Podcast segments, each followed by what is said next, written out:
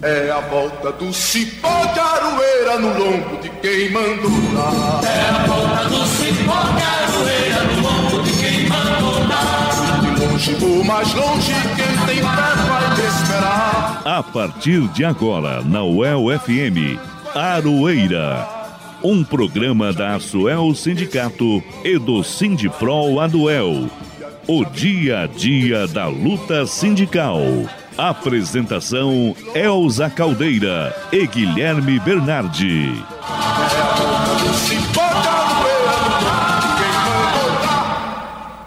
No ar, mais uma edição do programa Aroeira. É a volta do cipó de aroeira no lombo de quem mandou dar. É a volta do cipó de aroeira no lombo de quem mandou dar. Olá, ouvintes da UEL FM. É muito bom estar aqui com vocês. Mais uma semana aí junto aqui com vocês na UEL FM, tendo o Ricardo Lima aqui comandando a nossa mesa de som de hoje. Agradecimento a você, viu, Ricardo? Muito obrigada pela sua colaboração aqui com a gente e também ao querido Guilherme Bernardi, que é o nosso parceiraço aqui no programa Arueira. Muito bom ter você de novo aqui com a gente, Gui. Muito bom estar aqui de volta, Elza. E esse daqui é a última semana, né? Antes da volta às aulas aí, um monte de alunos chegando na universidade. A gente fala aqui primordialmente sobre o servidor, né? O docente e o técnico. Mas semana que vem os alunos estão de volta aí na universidade. Imagino que são milhares com a expectativa, dentre eles o meu irmão tá começando aí o curso da graduação dele. Olha que bacana, né, Gui? E agora terminou julho, vem o agosto aí e final do ano já chega rapidinho, né, Gui? A expectativa, eleição, Copa do Mundo, né? Mas vamos lá falar sobre essa edição de número 167 do Aroeira, que é o informativo sindical aqui da Asuel e do Sindipro Aduel. Então vamos aos destaques desta edição. É a volta do cipó de aroeira no lombo de quem mandou dar. Campanha salarial dos bancários luta pelos direitos dos trabalhadores em home office, contra o assédio moral e sexual e por melhorias na segurança das agências bancárias. Durante a conferência, trabalhadores e usuários do SUS repudiam a terceirização dos serviços de saúde em Londrina. Em 2021, trabalhadoras e trabalhadores fizeram 721 greves no Brasil. Segundo o DIEESE, responsável pelo estudo, a maioria delas teve caráter defensivo. Coletivo de Mulheres Evangélicas pela Igualdade de Gênero organiza curso de capacitação com o tema Direitos Humanos para Transformação Social.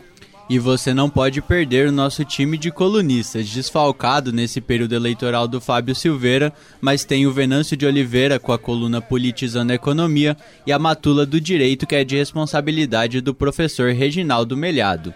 E para encerrar o programa, claro, mais uma edição do Informativo Central do Brasil. Tudo isso agora aqui no Aroeira. Programa Aroeira. Informativo radiofônico da Asuel e do Sindipro Aduel. Aroeira. O dia a dia da luta sindical.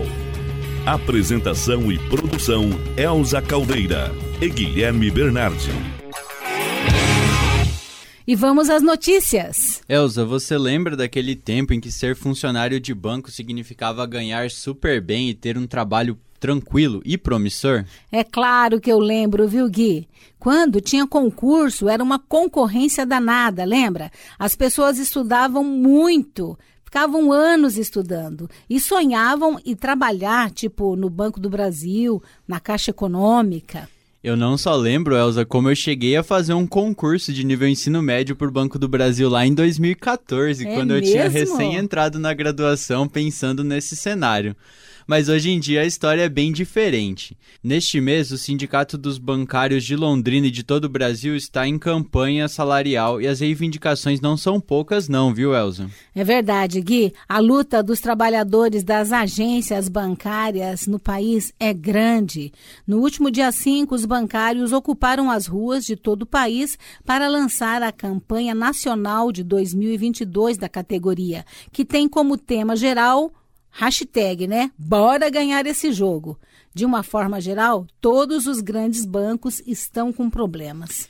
E vale lembrar aqui, né, Elza, que a gente noticiou o lançamento da campanha e foi exatamente na semana que o ex-diretor, ex-presidente, na verdade, da Caixa, o Pedro Guimarães, foi acusado, né, de assédio sexual e acabou pedindo demissão para não Isso ser mesmo. demitido, né? No Banco do Brasil, os funcionários cobraram essa semana o fim das terceirizações e o chamamento dos aprovados em concursos já realizados. Mas o campeão de reclamações, na verdade, é um banco privado, né, o Santander, né, Elza? Exatamente, Gui. Sindicatos de todo o país realizaram na última terça-feira, dia 26, protesto nas agências do Santander contra a extensão do horário de atendimento gerencial e também contra todo o processo de reestruturação promovido pelo banco, como a extinção dos cargos de gerente de atendimento, demissões e terceirizações de diversos setores. Para saber mais sobre tudo isso, eu conversei com o presidente do Sindicato dos Bancários aqui de Londrina, o Felipe Pacheco. Vamos ouvir essa entrevista porque ele traz informações bem interessantes sobre a campanha salarial né, dos bancários de 2022. E o programa de hoje conversa com Felipe Pacheco, ele que é presidente do Sindicato dos Bancários aqui de Londrina e região, que estão em, em campanha salarial em todo o Brasil os bancários. É isso, né, Felipe? Como é que está a campanha? Destaca para gente aí os principais pontos. Oi Elza, é um prazer falar com vocês. A gente iniciou a nossa campanha salarial um pouco antes esse ano por conta do fim da outra atividade e a gente tem que estar com o nosso acordo fechado até 1 de setembro. A gente ainda não iniciou a questão das cláusulas econômicas e a questão do aumento e a gente está tratando primeiro das cláusulas sociais e também da questão do teletrabalho.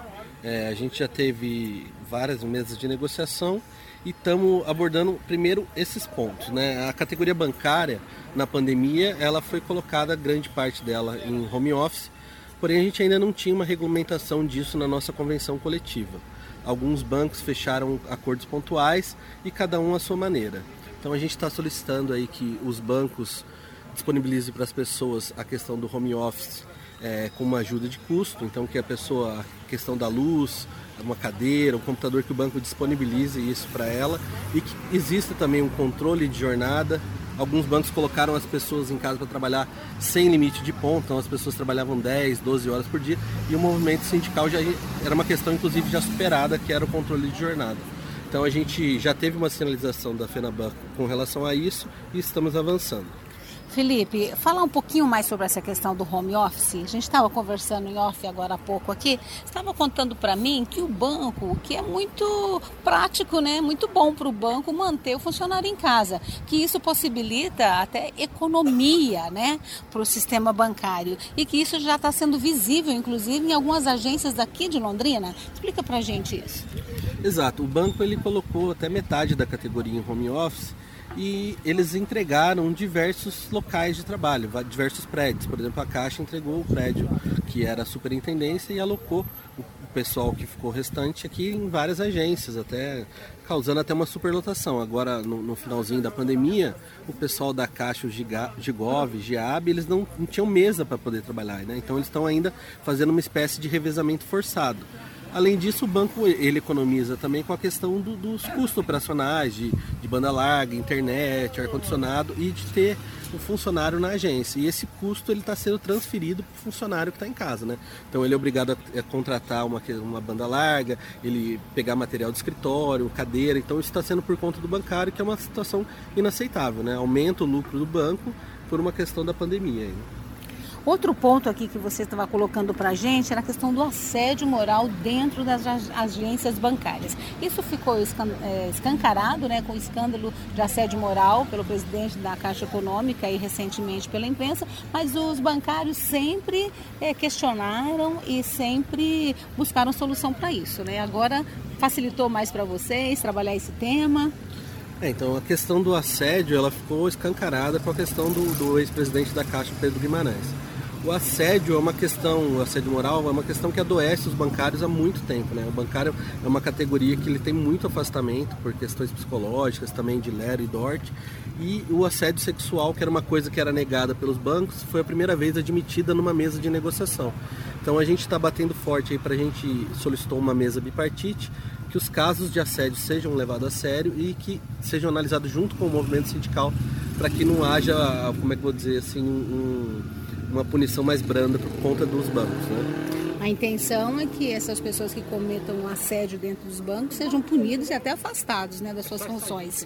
É, exato. É, o banco ele, ele tem que punir esse tipo de, de atitude que ela não seja se torne institucional. Né? A gente viu na Caixa Econômica Federal que existia já uma, uma cultura de assédio, né? tanto sexual quanto moral, e isso é inaceitável. O banco não precisa disso para lucrar e isso está adoecendo a categoria, os funcionários, piorando o atendimento, então não tem necessidade e a gente abomina esse tipo de prática.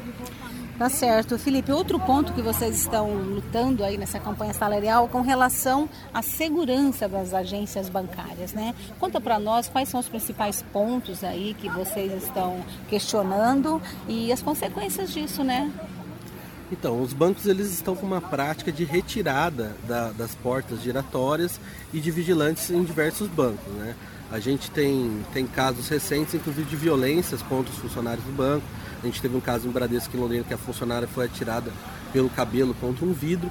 E é importante ressaltar que a segurança de uma agência bancária não é só do funcionário que está dentro da agência o banco ele tem os valores da população e dos clientes que estão frequentando lá. Né? Então, a segurança bancária, alguns bancos até, chegam até a afirmar, por exemplo, o Bradesco, que se se manter o vigilante vai ter que retirar, fechar uma agência, o que é um, um absurdo. Então, a segurança bancária é o mínimo, tanto para o bancário quanto para a população, para que exige uma atividade ali econômica, que tem recursos, tem dinheiro, e a gente sabe que a criminalidade está aí e vai se aproveitar dessa situação. E nesta campanha está sendo bem evidenciada a postura do Santander, né? Diante até, vamos dizer assim, de abusos com relação às questões dos trabalhadores.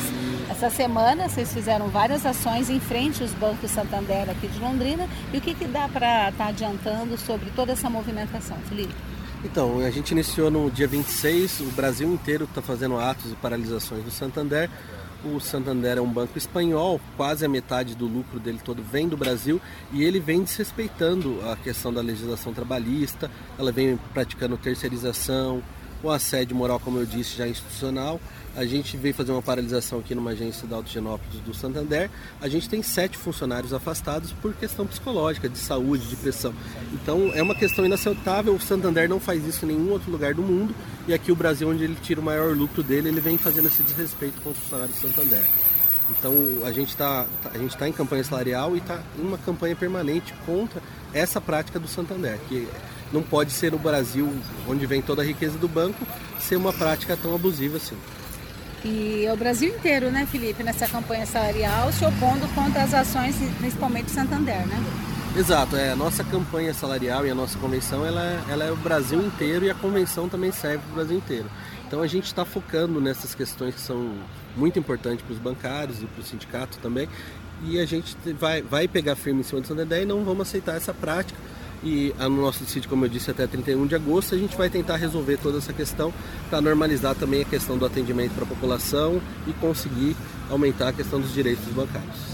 Felipe, para finalizar, vamos falar um pouquinho sobre a próxima etapa aí da campanha, que são as questões econômicas, né? Uhum. Quais são as principais reivindicações de vocês? Então, nós solicitamos, uh, pedimos uma, na mesa de negociação é, que seja reposta a inflação e um aumento real de 5%. Além disso, a gente solicitou também, como a alimentação, a inflação da parte da alimentação foi maior, que o aumento no ticket alimentação e auxílio refeição seja maior proporcionalmente também esse aumento. Então, a gente ainda não iniciou esse debate, mas a gente vai começar agora já no início de agosto esses debates. A situação do bancário do Brasil não está fácil, né, Felipe? Não tá. O bancário ele está cansado, doente. A gente tem muitas agências com poucos funcionários ali, você vê todo mundo sobrecarregado e o lucro do banco só aumenta. E o salário baixo também. Exatamente. O salário ele tá, tá como a população em geral ele está perdendo, a inflação está altíssima e a capacidade de compra do bancário vem se reduzindo. Felipe, muito obrigado por sua entrevista aqui no programa Arueira. Obrigado você, um abraço a todos. Queremos agradecer ao Felipe Pacheco, presidente do Sindicato dos Bancários, pela entrevista e vamos continuar de olho na campanha salarial da categoria, que é bom lembrar, né, sempre que os bancos todo semestre apresentam aí lucros recordes, enquanto isso os trabalhadores só perdem. Felizmente, né, Gui? Vamos ver se em algum momento isso muda, né? Você está ouvindo o programa Aroeira o dia a dia da luta sindical. E Londrina, no último sábado, realizou sua Conferência Livre, Democrática e Popular de Saúde. A conferência aconteceu no auditório do Colégio Estadual Vicente Rijo e contou com a participação de cerca de 40 pessoas, entre usuários, gestores e trabalhadores do SUS e também representantes dos movimentos sociais, partidos, sindicatos e conselhos municipais. A conferência teve o objetivo de fortalecer e aprimorar o SUS, o Sistema Único de Saúde. A Flora Mestre Passini, que é médica de família e comunidade na Unidade Básica de Saúde do Conjunto João Paz, na zona norte de Londrina, explicou que a conferência foi construída de forma autônoma, com o objetivo de mobilizar a população em defesa e pela melhoria do SUS. No último sábado, dia 23, em Londrina, correu a etapa municipal da Conferência Livre, Democrática e Popular de Saúde. O evento foi no Colégio Vicente Rijo, tinha aproximadamente 40 pessoas participando, entre usuários, trabalhadores do SUS, representantes de movimentos sociais, sindicatos, partidos políticos, entre outras entidades. Foi um evento bastante rico, bastante diverso Iniciou-se com uma mística de abertura, onde os participantes da plateia levantavam dizendo algumas manchetes de jornais sobre os desmontes do SUS. Depois fizemos um cordel sobre a importância né, desse sistema único de saúde, seguido de falas de abertura, né, o microfone foi aberto também para quem estava participando, e aí seguiu-se sobre falas da história do Sistema Único de Saúde e a importância do controle social e da participação popular, que é o que estávamos fazendo lá nessa conferência. Depois dessa primeira parte, os participantes foram divididos em grupos, cinco grupos, né, segundo alguns eixos que estão sendo propostos nacionalmente para as discussões. Então, discutimos sobre trabalho em saúde, saúde mental, discutimos também sobre atenção primária, financiamento e saúde para todos, na linha da diversidade. O repúdio às terceirizações e a criação do plano de carreira e de salários foi amplamente debatido no evento. Segundo a doutora Flora Passini, ao final da conferência foram destacadas várias propostas visando melhorar o sistema único de saúde. Com relação aos destaques das propostas tiradas no grupo, debatidas na plenária final, ficou evidente alguns pontos que reverberam também em outros cantos do Brasil, como o repúdio à terceirização do SUS, a busca por vínculos trabalhistas com mais direitos, estabilidade, retorno dos concursos públicos, por exemplo, o repúdio à forma de financiamento do Prevenir Brasil, que tem mudado né, a forma como vem o dinheiro para os postos de saúde. Repude também a PEC 95, que congelou os gastos em saúde. E propostas no sentido de aperfeiçoamento, né, da melhoria dos serviços, então de valorizar as equipes multiprofissionais como o NASF, os agentes comunitários de saúde, que são o elo do sistema, com os territórios, fortalecimento dos CAPs e toda a atenção psicossocial, ponto que em Londrina vemos que está em crítica. Né? Inclusive no evento foi tirada uma moção de repúdio à demissão em massa dos trabalhadores, funcionários dos CAPs e uma indicação de ato, inclusive, sobre isso. Também foi discutido a necessidade de aplicação de políticas que muitas vezes já existem e não são executadas, como a política de saúde da mulher, saúde da população negra, população indígena, população LGBT, pessoas com deficiência, entre outros grupos que necessitam de um olhar especial se a gente for pensar em equidade em saúde, né? Conforme a Flora Passini, a relatoria da conferência e propostas serão enviadas para a Frente pela Vida e levadas para a etapa estadual, que acontece no próximo dia 30, dessa vez de forma online. As contribuições de cada conferência preparatória vão formar um grande painel sobre a situação da saúde no Brasil e orientar o debate da etapa nacional, que será realizada no dia 5 de agosto em São Paulo. As conferências livres de saúde fazem parte do mecanismo de participação social e preparam a população brasileira para a Conferência de Saúde Oficial, que será realizada no ano que vem, 2023. Música e resistência. Quando as relações de trabalho se transformam em canções. Dia 25 de julho, né?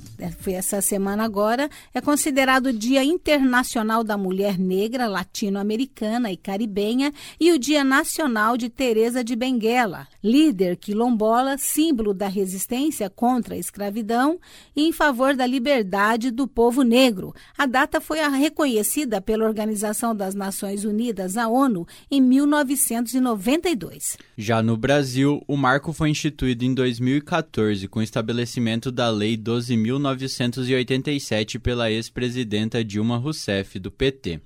Nesta semana, o portal Verdade trouxe uma matéria especial com o tema Júlio das Pretas, onde a jornalista Franciele Rodrigues ouviu antropólogas e pesquisadoras sobre a realidade da mulher negra no Brasil.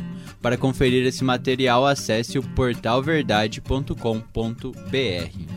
E para homenagear essas mulheres negras maravilhosas e guerreiras, que são exemplos né, para todos nós, nós vamos apresentar hoje no quadro Música e Resistência uma canção alegre e que fala muito sobre o poder da mulher negra, principalmente. Vamos ouvir com Sandra de Sá a música Olhos Coloridos.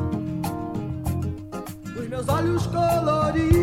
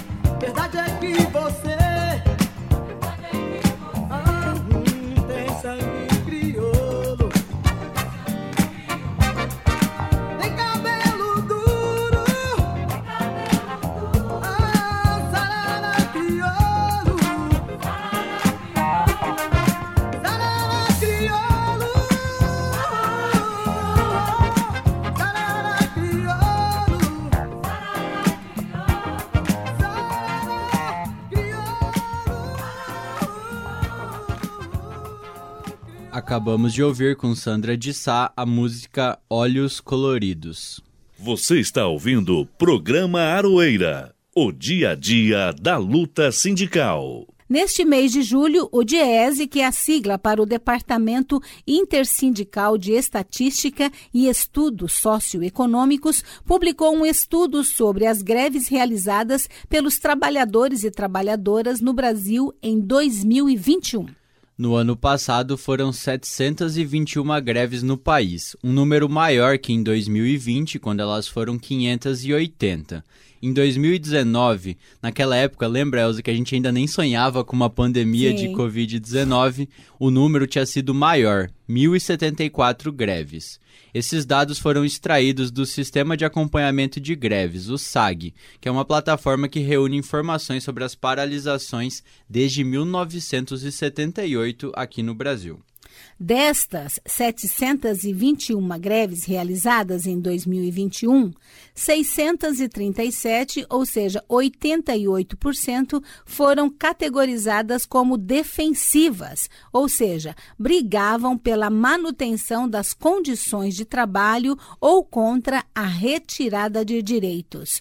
Um dos responsáveis por este estudo é o técnico do DIESE, Rodrigo Linhares. Ouçam o que ele disse sobre as greves em 2021. As greves de 2021 elas se assemelham bastante às greves do ano anterior, de 2020. Ah, em três grandes linhas a gente pode destacar é, crise econômica, ah, do ponto de vista do trabalhador, isso significa desemprego, informalidade, é, salários baixos, ah, uma crise política que está além do embate partidário, que é uma crise que invade as instituições, a gente tem vivido um atrito grande entre instituições, uma coisa que não é esperada em uma democracia num funcionamento razoável ou normal.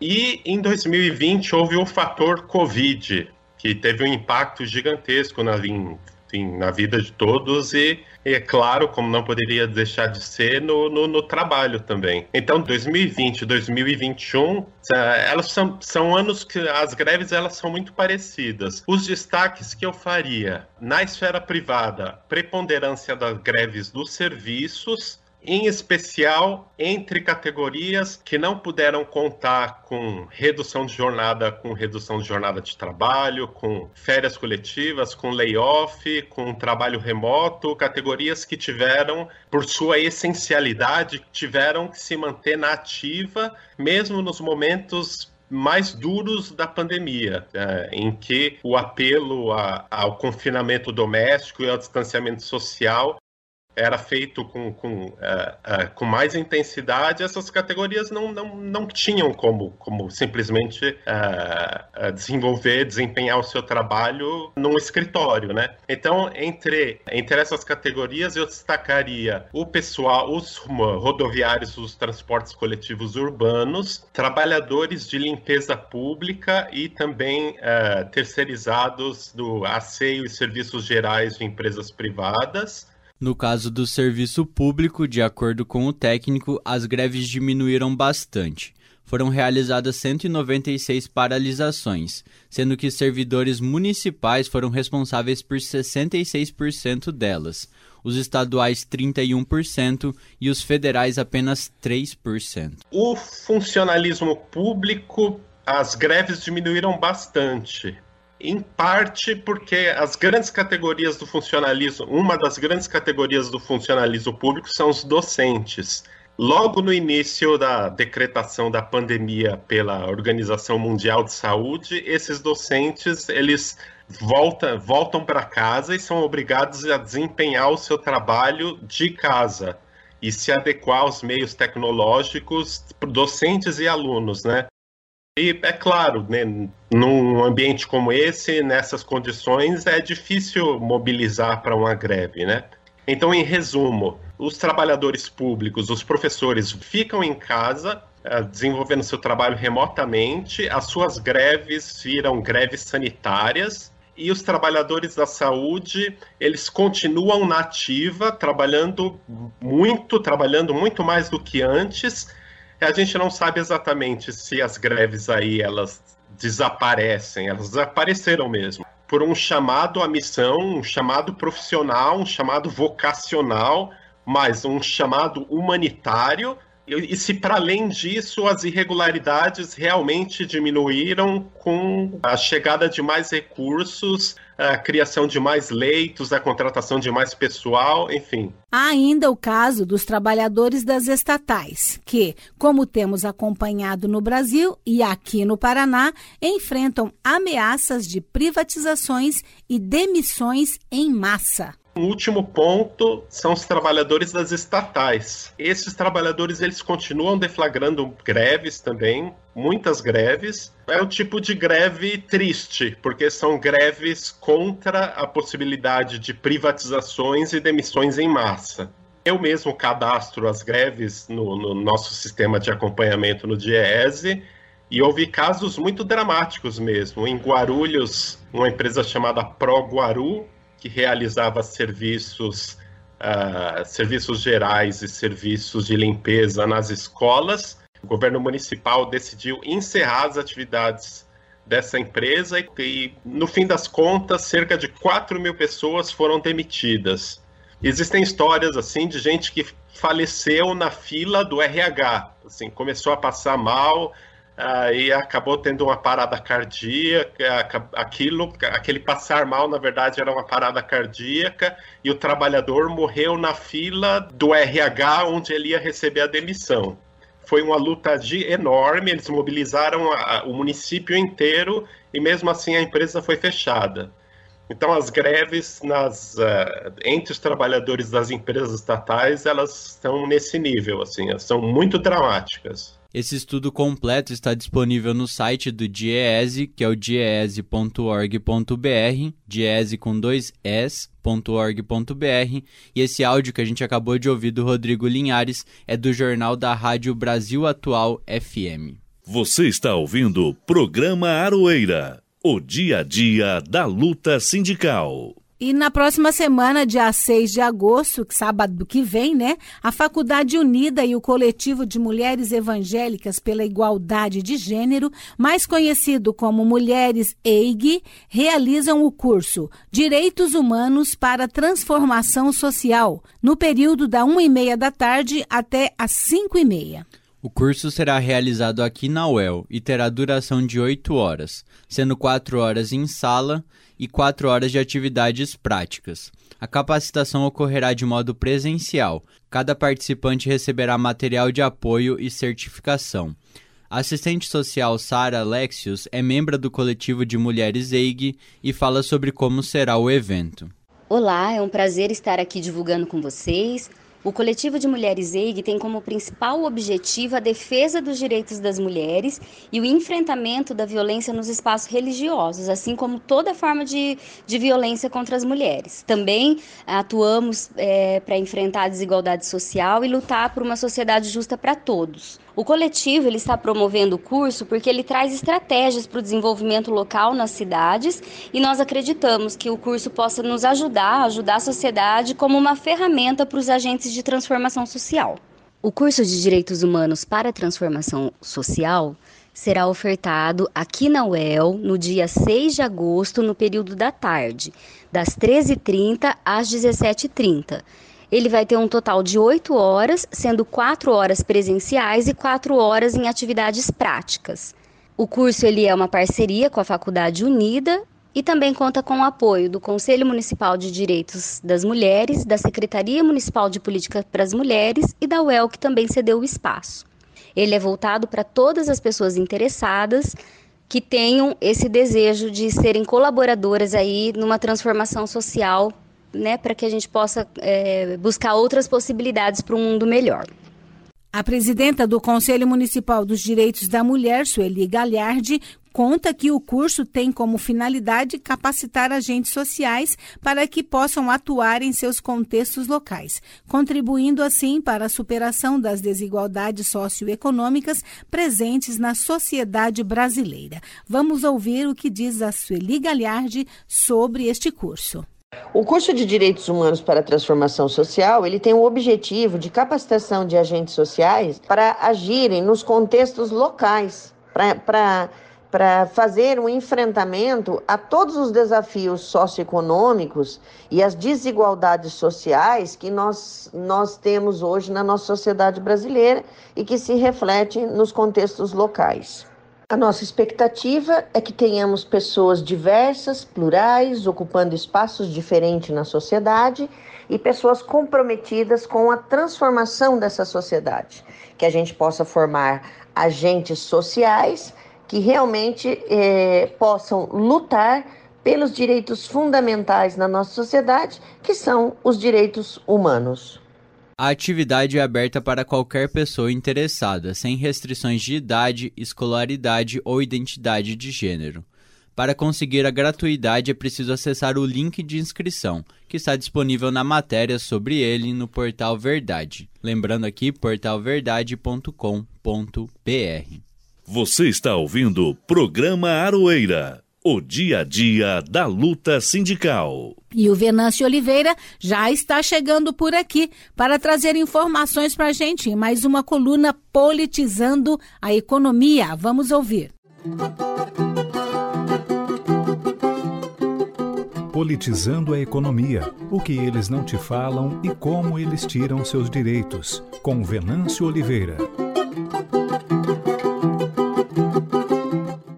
No dia 28 de julho, a Petrobras informou um recorde de 87,8 bilhões que pagará aos acionistas.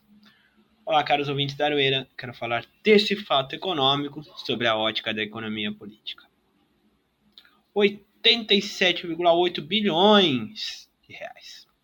É um pagamento recorde, é um PIB de, de países pequenos, é um orçamento de países pequenos. Ora, é algo impressionante. Impressionante, 87 bilhões. É, orçamento da prefeitura de Londrina é de 2 bilhões, certo? E 87 bilhões é algo fenomenal. Imagina o que se pode fazer com esse dinheiro. E uma parte vai para, para o Brasil, para a República, né? Inclusive para garantir um auxílio eleitoreiro do governo federal, que só vai durar até dezembro. Muito, em vez de pensar uma política de distribuição de renda como uma lei. Mas, é, então é isso. 87 bilhões e uma parte desses 87 bilhões vai para o setor privado, para os bolsos de uns poucos, para os acionistas, falando de 50 pessoas, que se enriquece à custa do preço do gás, da fome de muitos e quando se fala em aumento, diminuir o preço, vem com a chantagem que se diminuir o preço, vai diminuir a produção. Ora, se você diminui o preço, você diminui esse lucro. E esse lucro não está sendo investido na Petrobras. Esse lucro não está sendo investido na Petrobras. Não há maiores investimentos para aumentar a produção, para garantir uma oferta, porque esse lucro é com base num preço artificial, sendo que o custo de extração é menor esse lucro mostra o que eu venho dizendo sempre: o custo de extração é baixo e o preço é alto e sobra um excedente maior. Então, se você tira os custos, sobra os lucros. Então, o preço que a gente paga, ele é uma política com o objetivo de garantir o enriquecimento de alguns poucos. Vou repetir isso diversas vezes, porque isso é um escândalo que os meios de comunicação não querem falar, porque eles são pagos por esses acionistas, eles evitam, eles saem pela tangente, porque chama-se consenso neoliberal financeiro. O que eu quero falar com consenso neoliberal financeiro? Se cria um consenso em torno dos meios de comunicação, de alguns setores dos economistas, que é positivo manter o preço alto, porque vem com esse argumento ideológico de que ah, o mais racional, mas não é o mais racional. A gente tem que criar outro tipo de consenso um consenso com uma agenda positiva democrática popular. O consenso é: isso é inadmissível. É inadmissível especular com o preço da energia. É inadmissível especular com o preço do gás, com preços básicos. É inadmissível especular com o preço dos alimentos. É inadmissível que a gente pague 10 reais no leite. E é inadmissível que se dê 87 bilhões a acionistas. Isso é o consenso que a gente precisa. O consenso que o, a política de distribuição de renda no Brasil deve ser uma política estável, não uma política eleitoreira desse governo atual, certo? É uma política que tem que garantir pelo menos um salário mínimo, que as pessoas ganhem um salário mínimo, que elas não passem fome e ganhem 154 reais per capita, como é o índice de pobreza extrema. Temos cerca de 47 milhões de pessoas que vivem com cerca de 154 reais per capita no Brasil, certo? Isso é um absurdo. Esse consenso que a gente precisa criar. E entender o que é um absurdo que uns poucos ganhem muito Enquanto a maioria da população come é, pele de frango, come osso, não é possível que a gente aceite isso. Não é possível que esse governo atual trabalhe como se fosse algo natural. A Petrobras é do povo brasileiro, deve servir aos interesses do povo brasileiro, deve ser pública e deve ter essa lógica. A Petrobras é uma empresa estratégica porque ela produz, ela é uma petroleira, mas ela também ela está no gás, no diesel, e ela pode produzir energia, pode diversificar energia, pode pensar um investimento produtivo, diversificação de energia, barateamento de energia e pensar nessa lógica do social, certo? Além de financiar políticas públicas. É verdade, a Petrobras financia políticas públicas, mas ela não pode financiar o bolso de alguns poucos. É isso, caros ouvintes. Até uma semana que vem, trazemos fatos econômicos sobre a ótica da economia política. Queremos agradecer mais uma coluna do Venâncio de Oliveira e agora vamos saber o que trouxe nesta semana o professor Reginaldo Melhado na coluna Matula do Direito.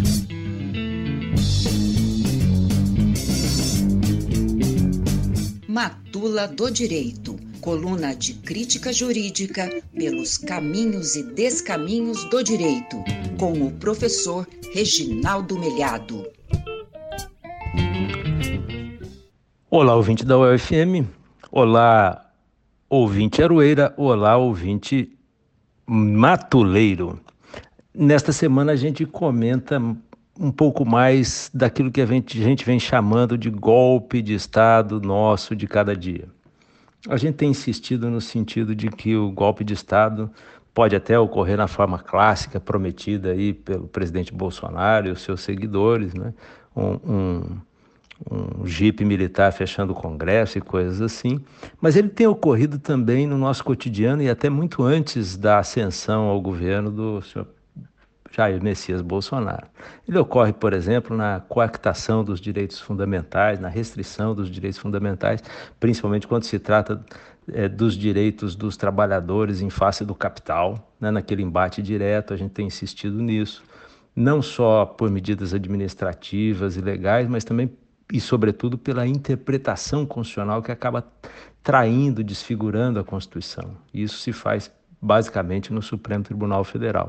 Isso ocorre também em outros episódios, como por exemplo no impeachment da ex-presidente Dilma Rousseff, é, ocorreu na Lava Jato descaradamente, a Constituição foi rasgada e isso afetou a própria nação, e o resultado disso a gente está vendo agora.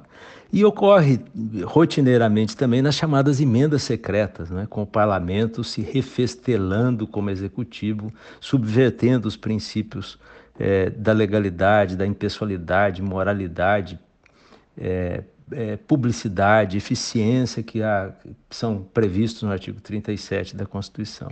Tudo isso distorce, mata aos poucos a Constituição. E agora a gente tem essa emenda constitucional número 123, que foi aprovada no dia 14 de julho e trata de certos benefícios aí que se terá apenas no período eleitoral. Né? A emenda é, é, expande o, o, chamado Vale Gás, né? ele passa de, de aproximadamente 50 reais para 120 reais. Ela institui um auxílio para caminhoneiros autônomos, são cerca de 900 mil caminhoneiros, caminhoneiros no Brasil que serão beneficiados com um auxílio de cerca de mil reais. É, expande o Auxílio Brasil, né? a Bolsa Família do, do presidente Bolsonaro, para 600 reais. Tudo isso até o final do ano apenas, ou seja, durante o período eleitoral. E para isso ela institui o chamado estado de emergência, estado de emergência que é justificado pelo aumento dos preços do petróleo e dos seus derivados, e autoriza é, o repasse de bilhões e bilhões de reais para estados em razão da redução do ICMS no valor do no, no no valor do etanol. Né? Tudo para baixar o preço dos, dos combustíveis né? e também é, ter aí um resultado mais, uma performance, digamos, eleitoral mais razoável, né? com, com apoio popular que o presidente parece que não está conseguindo nas pesquisas por enquanto. A questão que eu queria discutir é se essa emenda 123 seria é, constitucional. Né? E alguém pode falar, pô, mas esse rapaz está louco, né? Vai, vai... Se é uma emenda constitucional, ela não é inconstitucional, porque ela passa a ser parte da própria Constituição. Eu diria, não é bem assim. Né? O raciocínio clássico que se tem no Brasil é o de que, claro, a emenda constitucional só é inconstitucional se ela é, é, afeta as chamadas cláusulas pétreas da Constituição, aquelas previstas lá no parágrafo 4 do artigo 60, né? É, a, a, forma federativa do Estado, o direito a, ao voto secreto, universal, periódico, né? a separação dos poderes, os direitos e garantias fundamentais, são, são normas constitucionais que não podem ser modificadas por emenda. Então, a emenda constitucional que tende a, a, afetar esses direitos seria uma emenda inconstitucional, não poderia sequer tramitar. Uma emenda constitucional também se, se poderia considerar inconstitucional se houve um vício procedimental, ou seja, durante a tramitação no Congresso, né, alguma irregularidade importante se fez de modo que ela é aprovada irregularmente, é, inconstitucionalmente. Né. Mas não é o caso da emenda 123. Parece que ela não, não, não, é, não atinge cláusula pétrea e ela não passou por nenhum vício de é, é, procedimental. Mas, mesmo assim, eu diria, você pode discutir a inconstitucionalidade dessa norma. Por quê? Primeiro, os fundamentos não são válidos. Tudo bem, mas não vamos discutir o fundamento. É, mas que eles não, eles não são válidos. Né? Por exemplo, o preço do petróleo é, no, no sistema internacional está em cerca de 120 dólares o barril. Em 2012, ele atingiu esse mesmo patamar, 120 dólares. E eu fui olhar aqui o preço da gasolina em 2012, era R$ 2,75. Então, você tem artifícios inventados ali. Mas o que eu queria dizer fundamentalmente é que uma emenda constitucional, essa emenda constitucional número 123, na verdade, não é uma emenda constitucional propriamente dita. Né? Ela é uma lei, é uma norma que poderia estar numa lei, numa medida provisória. Aliás, essa matéria já sempre foi tratada em medida provisória e agora apareceu como medida provisória, a, ou, perdão, como emenda constitucional apenas para dar um drible na Constituição no período eleitoral, porque não se poderia editar uma lei nessa fase agora, nesse momento, com esses benefícios. Então você cria uma forma de driblar a Constituição, chamando isso de emenda constitucional. Né? Um jurista importante para o direito constitucional clássico, chamado Hans Kelsen, criou a teoria de que as normas constitucionais são aquelas normas substantivamente consideradas constitucionais. Não há, e há, então, há normas constitucionais essenciais, substantivas, e há normas constitucionais que são meramente formais, ou seja, normas que estão na Constituição, mas poderiam estar numa lei ou num outro diploma legal. Né? Então, as normas é, constitucionais substantivas dizem respeito ao procedimento legislativo, é, dizem respeito à, à forma da, do próprio Estado, à separação dos poderes, os, aos direitos fundamentais. Né? Essas são normas, funda, normas constitucionais. Outras, meramente formais, não são propriamente constitucionais. Então, é preciso saber se as normas meramente constitucionais, ou seja, formalmente constitucionais, não atingem aquelas que são a essência, o núcleo duro da Constituição, que é o que ocorre aqui. Porque aqui a gente teve uma espécie de trapalhada uma, uma, um drible, uma sacanagem constitucional, né, ao aprovar uma emenda né, que tem cara de forma de emenda, mas tem é, alma de lei pura e simples, né, que não poderia ser aprovada nesse período e, sobretudo, dessa forma, né, como alavanca eleitoral. Enfim, algo que poderia ser discutido no Supremo Tribunal Federal, deveria, na minha opinião, ser discutido no Supremo Tribunal Federal, inclusive com a condenação é, por abuso de poder político e econômico na campanha, né? caçando eventualmente o registro das, de candidatura dos responsáveis por essa patifaria. Esperemos que isso possa mesmo ocorrer um dia. É isso, até a próxima semana. Queremos agradecer ao professor Reginaldo Melhado por suas importantes informações aqui no Aroeira mais uma vez. E agora vamos saber o que está acontecendo Brasil afora com mais uma edição do Informativo Central do Brasil. Central do Brasil. A delegação do Tribunal Internacional dos Direitos da Natureza, criada por juízes internacionais que visitam comunidades ameaçadas na Amazônia, está desde o dia 18 de julho percorrendo aldeias, áreas rurais e comunidades protetoras da região para investigar casos de violações de direitos da natureza e dos povos que vivem por lá.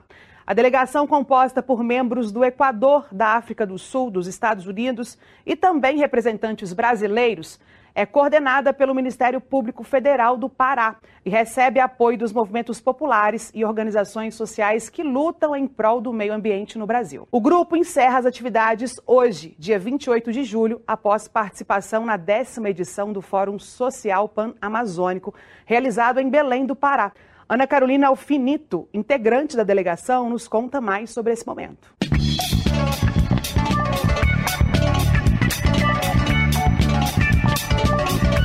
Embarque imediato. Me chamo Ana Carolina Alfinito. Eu estou acompanhando uma comitiva de juízes do Tribunal Internacional pelos Direitos da Natureza, que fez uma visita aqui a dois territórios no Pará, o território da Volta Grande do Xingu e o território do Carajás, é, para registrar, documentar, observar e escutar as violações sistemáticas de direitos humanos que se passam nesses territórios e suas relações com as violações também do direito de existir dos elementos da natureza, então a destruição dos rios, das florestas, da terra e como isso impacta né, a vida, a saúde é, e a possibilidade de existência dos povos que vivem aqui, assentados, indígenas, quilombolas do Pará e do Maranhão. Vamos produzir agora um relatório, um veredito, documentando, registrando né, tudo que vimos para circular entre autoridades, pesquisadores, pesquisadoras e movimentos sociais para que a gente siga no nosso processo de aprendizagem e de transformação das instituições. Bom, uma estátua em homenagem à vereadora Marielle Franco foi inaugurada no centro da cidade do Rio de Janeiro. A vereadora que foi assassinada em 2018 tinha o hábito de discursar e prestar contas sobre o seu mandato no buraco do Lume, na Praça Mário Lago. Nesta quarta, Marielle completaria 43 anos e, por isso, a data foi escolhida para enaltecer, validar e evidenciar a sua luta. Direto do Rio de Janeiro, Jéssica Rodrigues nos traz mais informações sobre esse dia.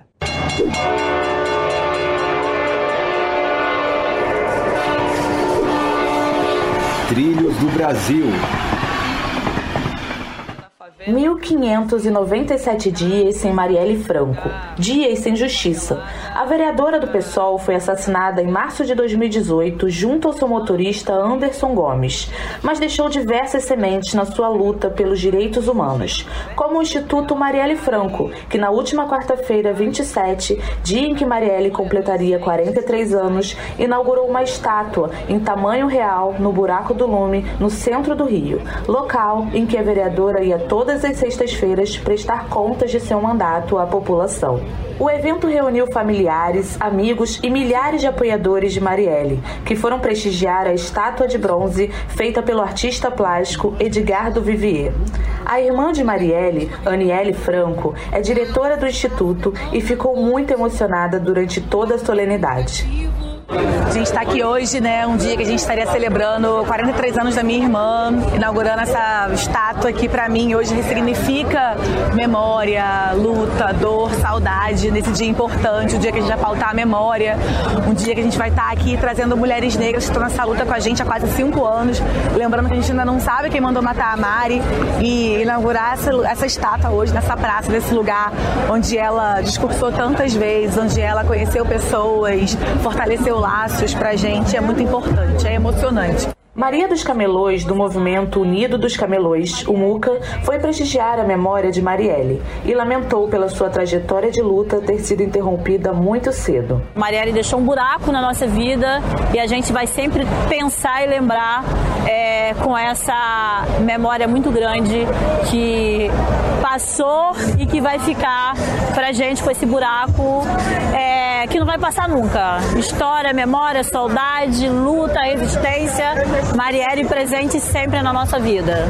O companheiro de partido de Marielle, o vereador Tarcísio Mota, do PSOL, falou da importância da preservação da memória de Marielle por conta de sua atuação como vereadora e cobrou justiça pelo crime que segue sem conclusão. É um ato de cobrança por justiça, para que a gente saiba quem mandou matar Marielle, quem matou Marielle Anderson, por que isso aconteceu, quais foram os motivos desse brutal assassinato. A gente precisa lembrar que este assassinato político deu marca, de uma certa forma, ao início desse período do ódio na política que nós estamos vivendo agora e que nós precisamos superar. E com este informativo central do Brasil, nosso programa aqui, o Aroeira 167, chegou ao fim.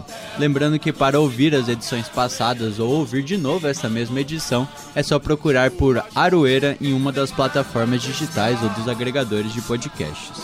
É isso mesmo, pessoal. Uma gratidão especial ao querido Ricardo Lima, que comandou a mesa de som de hoje aqui pra gente, ao Jersey Gugel, que é o diretor de programação da Rádio El FM, e ao Edir Pedro, que é o diretor geral desta emissora.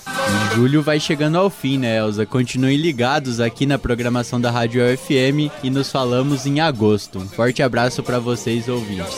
Muito obrigada, Guilherme, por sua participação também. E eu quero deixar uma saudação especial para você, querido e querido ouvinte. Muito obrigada pela sua audiência. Na semana que vem, a gente tá de volta aqui na Rádio El com mais um Arueira para você. Um forte abraço a todos e a todas e até lá. É a volta do cipó de aroeira no lombo de quem mandou dar. É a volta do cipó de aroeira no lombo de quem mandou dar. De longe ou mais longe, quem tem fé vai me esperar. A UEL FM acaba de apresentar Aroeira, um programa da Asuel Sindicato e do Sindipro Aduel. O dia a dia da luta sindical. É a do cipó de aroeira no lombo de quem mandou dar.